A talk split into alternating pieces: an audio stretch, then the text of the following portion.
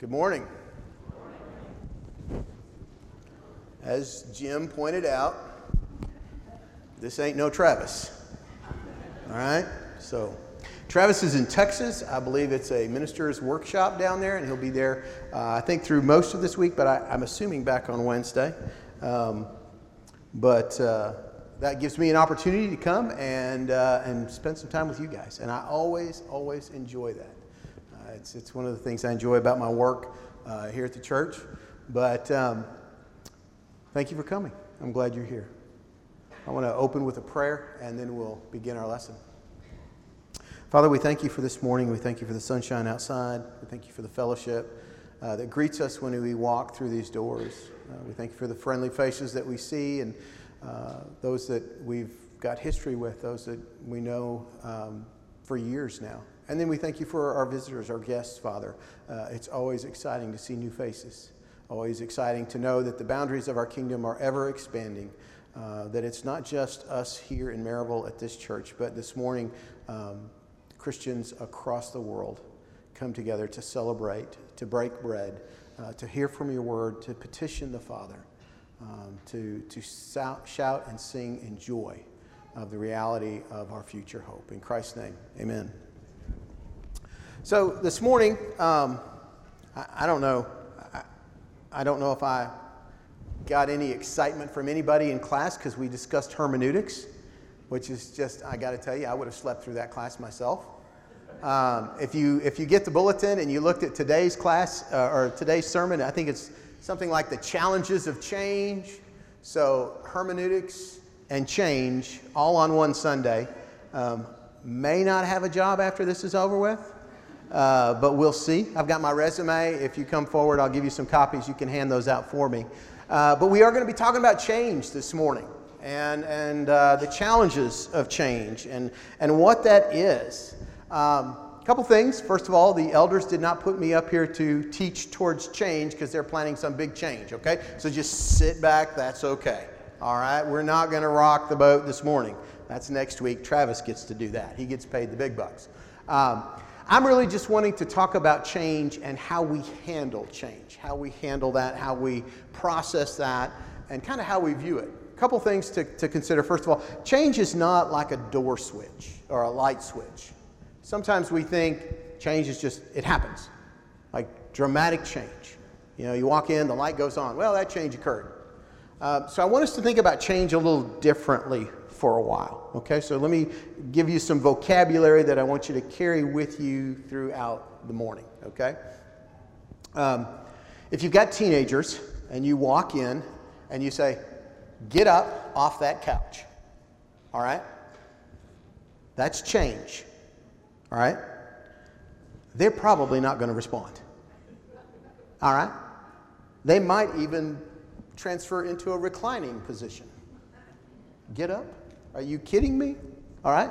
Uh, change usually gets instigated by a sense of urgency or a challenge, or maybe conflict brings change. So, same scenario teenager on the couch. I run in and say, Get up off the couch. The house is on fire. The kid gets up, right? There's a sense of urgency. Or try this one get up off the couch or give me your cell phone. Conflict brings change. Okay? So usually change just doesn't happen. If you walk into a situation and, and there's change, there's something driving it. You know, a couple years ago, you could have pulled up and seen signs on the door church closed. Now, if you lived in a cave and you showed up and you saw the church closed, you'd be like, what in the world happened here? But if you weren't living in the cave and you saw COVID rising and you began experiencing death in your community, and you were watching any kind of news, then you were not surprised when you came to the church building and found the doors closed. That was change, but urgency drove the change. Okay? Notice that change is not an instantaneous one event and done. When we experience the urgency or the conflict, and we experience the change next, which follows is transformation. The transformation is the process that comes after the change, but not quite before it's complete and rooted. In other words, we detach, but before we reattach, there's transformation. So think about the detachment from being here in the building. How many of you kind of like, ah, oh, some of you like, woohoo, sleeping in? All right. But how many of you are like, oh, I miss seeing my family? I miss Jim Hafer's song leading. I miss our preacher. I miss the youth group. I miss, I miss. That's the in between. That's the transformation. And then eventually, after several months, maybe you became attached to the video services. We did some things differently. We had different music playing in the background. You remember the different songs? Like, oh, I really enjoyed that worship. Course, and then there was the guy that did the communion thoughts. I know you were excited to see him, right? That was me. You've already forgotten. You're like, oh, I missed Bert's communion thought. Yeah. So there was reattachment. So we detach later on to attach. And in the middle is transformation. But once we reach attachment, we can now begin to grow again. Okay? So you've got this conflict or this urgency leads to change, but we go through the process of transformation so that we can eventually get to growth again. That's change. That's healthy change. There's also unhealthy change. Okay? You know this one. Go back to the teenagers. Get off the couch. No sense of urgency, no reason why, just conflict driven. That's not a healthy way to start change. The transformation looks like me prying the child away from the couch. Get outside. You spend too much time indoors. Okay? That's not bringing transformation, that's bringing conflict. And at the end of that, there is no growth. There was no time for transformation. It was just obedience, driven by change. We don't handle change well like that. Okay? As a matter of fact, I don't like change at all. And the older I get, the less I like it. Okay? I got two pillows I'll sleep on at home. Don't bring another pillow to my bed. Okay? Pillow one, pillow two, I know right where they go. Those are the most comfortable pillows for me in my house. I don't know what's getting, I don't know if it's me. I got one blanket I like. Okay? It stays folded at the foot of the bed. My wife is very tolerable. Like, that's the blanket I like. I'll toss and turn on any other blanket, but that's my blanket. I don't, I don't know what's going on. Okay? Shampoo bottles in the shower. Driving me crazy. Why do we got to have so many? I only need one. All right? But we got 20. That bothers me. Okay? There was no sense of urgency in bringing that new flavor in. All right? These are conversations I have with myself, not with my wife. All right? But I don't like change. I started, uh, I started working with teens almost 30 years ago. Okay? I started bus driving teenagers in the early 90s. Okay? That was the day. They get out of line. You'd be how, surprised how far I could throw the back of that hand. You know? Not anymore. All right? I remember a school that I taught in in, in uh, West Memphis, Arkansas. Right? It's not West Memphis, Tennessee, it's West Memphis, Arkansas. That's the armpit of the United States. That is a rough place to live. But we actually paddled students at that school. That was like 94, 95. Can you imagine bringing a paddle to a school today? Things have changed. Things have changed in how you deal with teens. Things have changed in student ministry. The way I did student ministry 15 years ago when we first got here, kids were just learning to text. A competition might be spell the word dog, D O G. Who's the fastest? They were wicked fast. I'd be like, D. Uh, oh, but they were there. Right, they could text under the table holding a conversation. All right? Now we don't even have to do that. We can just talk to it. All right? Social media has exploded, change. Every time I want to reach a kid, there's a new avenue, a new way. I read a book recently called Canoeing the Mountains. In Canoeing the Mountains, it's about the Lewis and Clark expedition. And they're trying to find a waterway from out east all the way uh, across America, basically. They're trying to find waterways that will travel through the United States so they can get to the other way. And eventually, what they did after chasing the waterways down, they found themselves to be at the foot of a mountain because that's where the water comes from, right? You know, we know that now. They didn't know that. But there they are at the base of a mountain with a paddle and a canoe. Guess what? Conflict, challenge, urgency, obstacle. They could give up and go home, say, hey, we couldn't find it. Or we trade our canoes for backpacks and we start climbing. All right? So change is on us. And what I want us to do today, I'm not, I'm not pushing for a particular change, by the way, okay? You're, you're not going to find me uh, instigating a specific agenda. I just want us to talk about how we can process change. Because in our church, in our culture, change is happening so rapidly that by the time you think you've adjusted to what's new, it's already changed. I'm using the word change too much. Okay? I've got to reel in on that. But that's how quickly culture is adapting to new situations. And you can see that. Just watch our technology come through.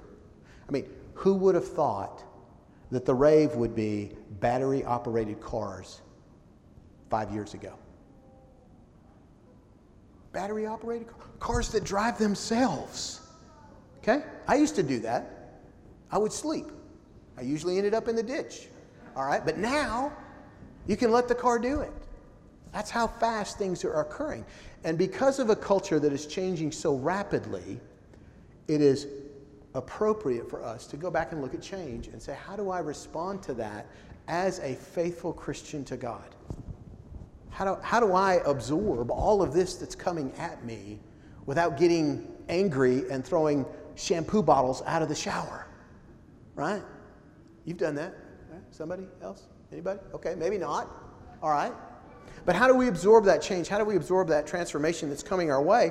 Um, we have to do that. And today's culture is, is going through that. So I want to give us just a, a few examples where we see this transformation in process. So um, I'll, I'll give you several texts you can go back and look at, but go back and look at Genesis chapter 12, verse 1.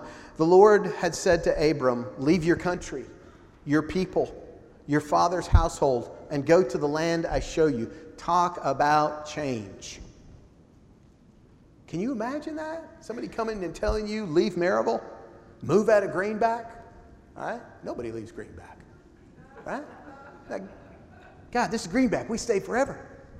All right? But that's the kind of transformation, that's the kind of change that's being put in on Abraham. And he does.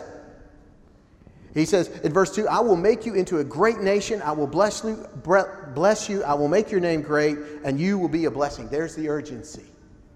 Change because. Move because.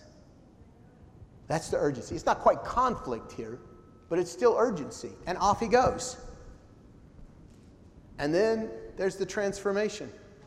And you follow Abram from Abram to Abraham as he leaves, and then he gets sidetrailed because there's a, a, famine in the land. He ends up in Egypt. He tells his wife to tell the rulers, the, the Pharaoh, that it's, hey, you're my sister for this case because I want things to go well. He does that a couple times. Does that sound like a real great guy? Ladies, how many of you have husbands that would be like, I'm going to pawn you off this week because it's inconvenient? All right? I don't want you ruining my game plan here. I'm going to Walmart. I don't want them to think we're attached. You go down the food aisle. I'm going to the hunting section. All right?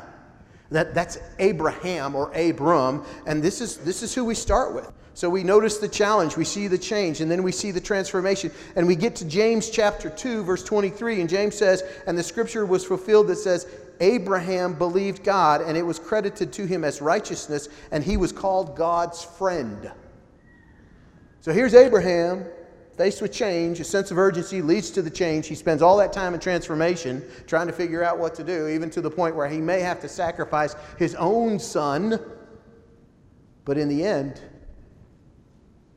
he stands as a friend of God. So we see the challenge, we see the change, we see the transformation, and we finally arrive at growth. That was not a two week timeline. Somewhere in the text, Abraham's 75 when he gets the call. He's 100 before his son comes. All right? And he's still not settled. And he has to get to his, the end of his life. And then 2,000 years later, we finally find out he was a friend of God. Because that's the way his life had begun to develop. Go, let's look at Moses. All right, so you've got Moses, and, and oh, goodness, the journey he's on. Right? He, he kills a, a, an Egyptian, he runs off, he becomes a sheep herder or goat herder or whatever he's herding out there, and then there's the big bush moment, right? And the bush fires up, and God says, Guess what? It's just it's, it's the same thing. Go. God tells Abram to go. God's going to say, Moses, go. Free my people. And what's the urgency? I've heard them crying. They're being abused. Save my nation. Set my people free. So the urgency leads to change for Moses and the nation of Israel. Now let's talk about transformation. Uh, one author said, you, you know, it took a couple years to pull Israel out of Egypt. It took 40 to pull Egypt out of Israel. And the transformation looks like 40 years in the desert. While Moses is learning to govern, while Moses is learning how to communicate and rule over a very ornery people. And while he's writing down the commands that God's given him, and that's the transformation. Transformation for the nation of Israel. Transformation uh, for Moses as well. Uh, Exodus 3, verse 7. I have, see, I have indeed seen the misery of my people. I have heard them crying. There's the urgency. Now, Moses, go. You, you have to change. You can't stand out here and hide in the wilderness herding sheep for your father in law. It's time to go. And so he goes. And then, what's the growth? There's that transformation. You kind of follow Moses' life all the way through the text. We get to Deuteronomy. I love this section. Deuteronomy 34, verse 10. Since then, no prophet has risen in Israel like Moses, whom the Lord knew face to face who did all the miraculous signs and wonders the Lord sent him to do in Egypt to Pharaoh and to all his officials and to the whole land. For no one has ever shown the mighty power or performance, awesome deeds that Moses did in the sight of all Israel. It's not a bad way to end it, is it? The funny thing is, church tradition has Moses writing Deuteronomy. It'd be like Bert at the end of his life. And Bert was awesome.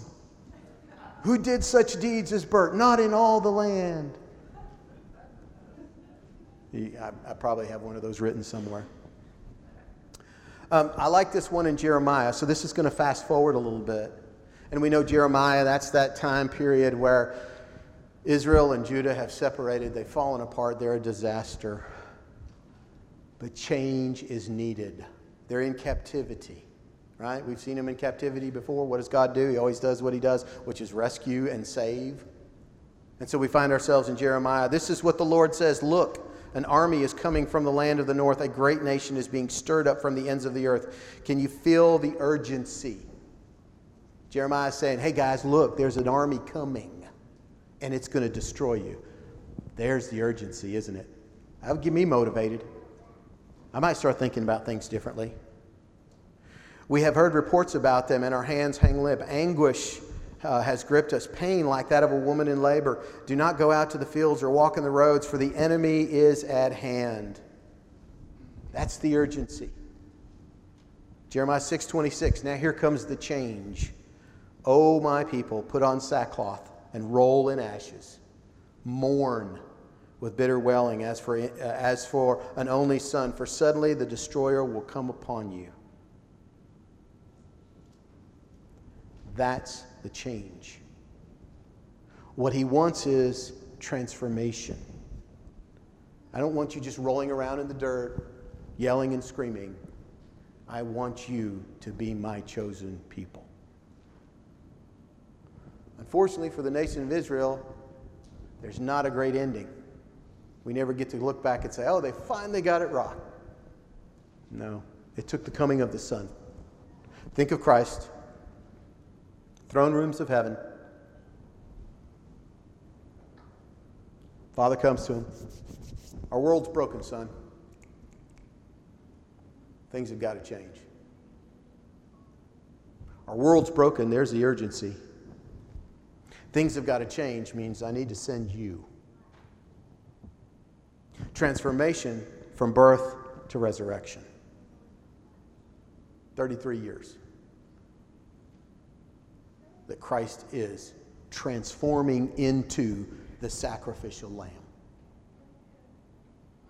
And then the growth. We're the growth. We're the abundance. We're the crop of that investment, of that time. We own that. And that's kind of what's going on. Matthew chapter 10, verse 32 Whoever acknowledges me before men, I will acknowledge him my, uh, before my Father in heaven.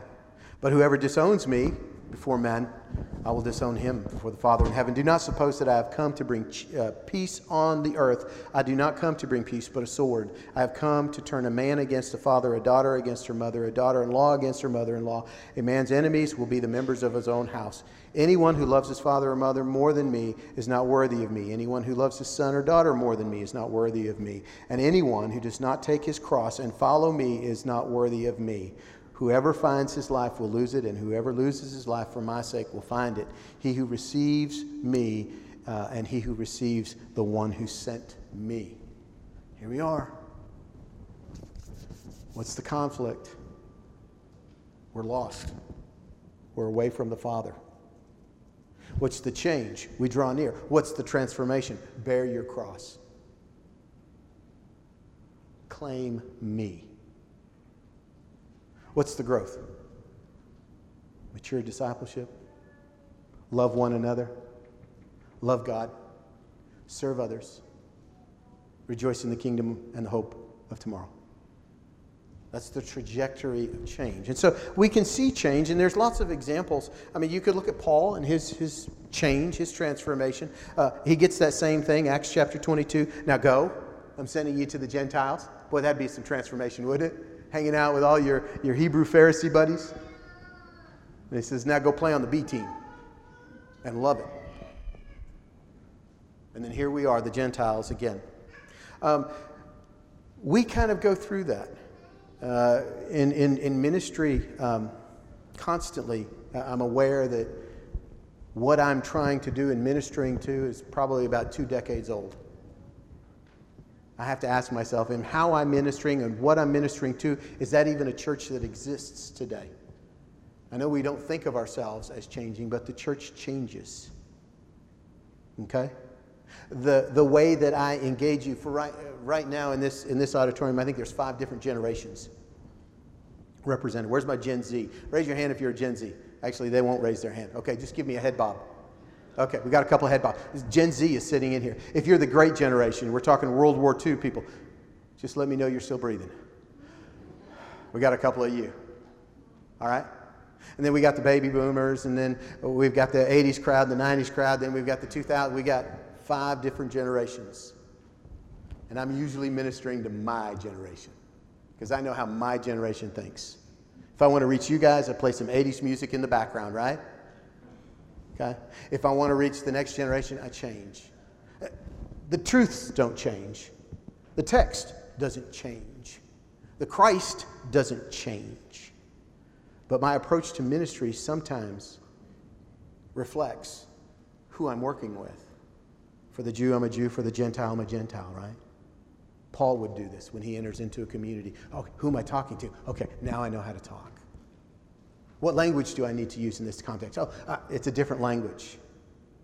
And so, this change or this transformation that we're trying to get through so that we can get to growth is a great thing. But there's a difficult part in all change, and that's that transformation block. And that's where I want to sit just for a minute. Because it's not just change in the text, it's change in life. Let me give you some changes. You go from single to married, to maybe happily married 15 years in. You know that bubble between 0 and 15? There's a lot of transformation going on there, isn't there? There's a lot of growth going on in there. There's a lot of scratching head. What is she thinking? And the wives are like, I know what he's thinking. For us, it's a mystery. The ladies know. Okay? Uh, childless to having a child. Think about the transformation of those first three years. Everything they need comes from me.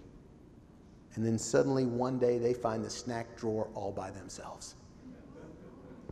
And then you got to clean up after them, but at least they're no longer yelling for snacks every 15 minutes, right? Those are funny. Think about death, the urgency, the loss, and the year or two or five. That's the transformation to the point where now you can reflect back on that and remember with joy. I remember those days, how rich it was, what a blessing they were in my life.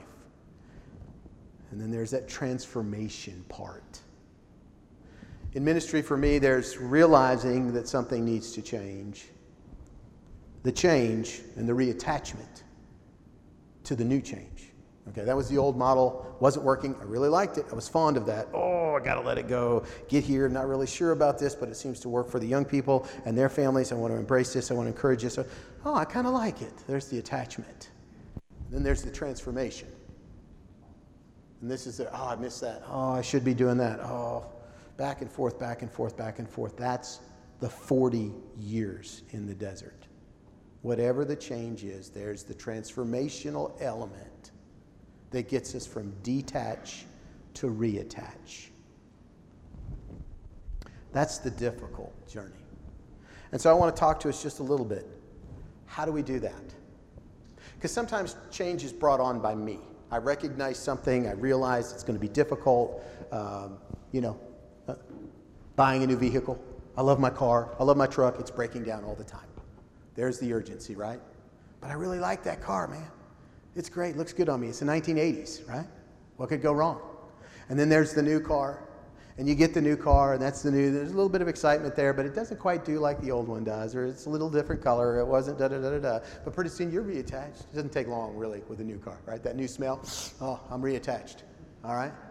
But there's that transition part, that hard part.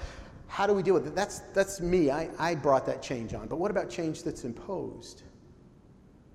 You know, what about change that comes and I didn't want that change? I lose somebody. I lose a job. I didn't want that. And I've got to take a while to find a new job, and then I got to get attached to the new job, and pretty soon, okay, I like my new job. Okay. Or a role change, or a life change, or a loss change. What do we do with that in the middle, the transformation? Because the first response is, I hate change and anybody that made me do it. I can keep that up for a little while, but that's exhausting. All right? There'd be a lot of people I didn't like. You made me change, right? Remember those moments? Okay. What do we do in the middle? So here's the best I have for us.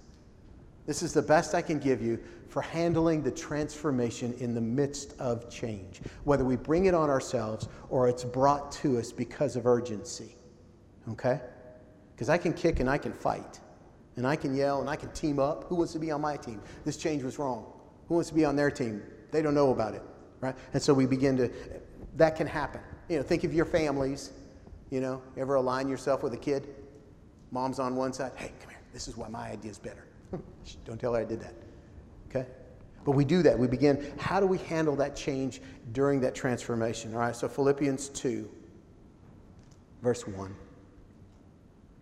If you have any encouragement from me or from being united with Christ, if any comfort from his love, if any fellowship with the Spirit, if any tenderness and compassion, then make my joy complete by being like minded, having the same love, being one in spirit and purpose. Do nothing out of selfish ambition or vain conceit, but in humility consider others better than yourselves. Each of you should look not only to your own interests, but to the others, uh, but to the interests of others. Your attitude should be that as the same as should be the same as that of Jesus Christ, who being in the very nature of God did not consider equality with God something to be grasped, but made himself nothing, taking the very nature of a servant and being made in human likeness. And being found in appearance as a man, he humbled himself and became obedient to death, even death on a cross. Therefore, God exalted him to the highest place and gave him the name that was above every name, that at the name of Jesus every knee should bow in heaven and on earth and under the earth, and every tongue confess that Jesus Christ is Lord to the glory of God the Father. Did you catch that? The change from the Son of Heaven to earth. Then there's the transformation to death, resurrection, glorification. Every knee bows. What did Christ do during transformation? The mind of Christ says humility. The mind of Christ says others before me. The mind of Christ in change is patient, self giving, loving, submissive, self emptying. So Jim comes in, he wants to change things up. We don't see eye to eye. I could fight him on it. I've been lifting weights. I haven't. I haven't at all. He'd probably win, okay? Or I take on the mind of Christ. And when change is over and it fails miserably, because it will, I'll stand back and say, See? No. I take on the mind of Christ. And I say, Jim, how can I help? What can I do to serve? How can I help the transformation process? And in the meantime, I grow into the likeness of Christ. I wanted to talk to us about change because there's a lot of change going on. Our culture is changing rapidly. There are things being thrown at us in our context and culture that I don't agree with. Now, I'm not asking myself to agree with those things, but I am asking myself to put on the mind of Christ in those things. There are things that are coming so quickly and transforming us it weighs my spirit down. And it's heavy. And I'm looking at a mountain and I've got a canoe and the mountain's not going to go away. I have to learn how to minister in my new context, in my new culture. I have to learn how to raise godly children that are Gen Z because they don't look anything like the children of the 1980s. I mean, we wore different clothes. Cool clothes, right? But you get the idea. During that time, it's this mind of Christ that helps me navigate forward so that I can get to the point where I eventually get to where growth can return. Because I believe we can have great Gen Z Christians. I believe God can do that transformation. I don't understand it and I don't know it and I don't always know how to best to, to minister towards it, but I know God's working in it. And so in the meantime, I take on that mindset of Christ. And our church is going to go through changes, and the culture is going to go through changes, and our lives are going to go through changes and we can dig in and fight, or we find that mind of Christ that helps us navigate the transformation so that we too can begin to grow into the likeness of Christ. So that when we arrive at the, at the pearly gates, Christ says, I know that guy. He's got the same mindset I do. Come on in, Bert. I know it wasn't easy for you, Bert. I know there were difficulties and there was a lot of change you had to go through. Oh, my goodness. The whole COVID thing. Wow. You know? but that's how I want us to do. This morning, as we wrap up, I know some of you are going through change. I don't know if you're resisting the urgency right now. It can wait, maybe tomorrow. I don't know if you're in the process of the change and it's incredibly difficult. Or I don't know if you're in that 40 year journey where you're in the desert trying to figure out how to get Egypt out of the Israelite. But you're in that part of it and you're you're starving for transformation. Or maybe you're at the point where I'm ready to experience the growth. I've been through a long journey. I'm ready to grow. The transformation in that part of my life is complete. As Christians, we live in transformation. Our growth is on the other side in heaven. We grow as, as we go, but the final And the change started, hopefully, for a lot of us earlier on. In the meantime, we don't get a free pass. You know, we're, we're drawn into the transformation. So, uh, uh, as we stand and sing, if, if you're in the part of that change and the process and, and there's something we can do or pray or say for you or with you, we would love to do that. So, please come and uh, as we stand and sing.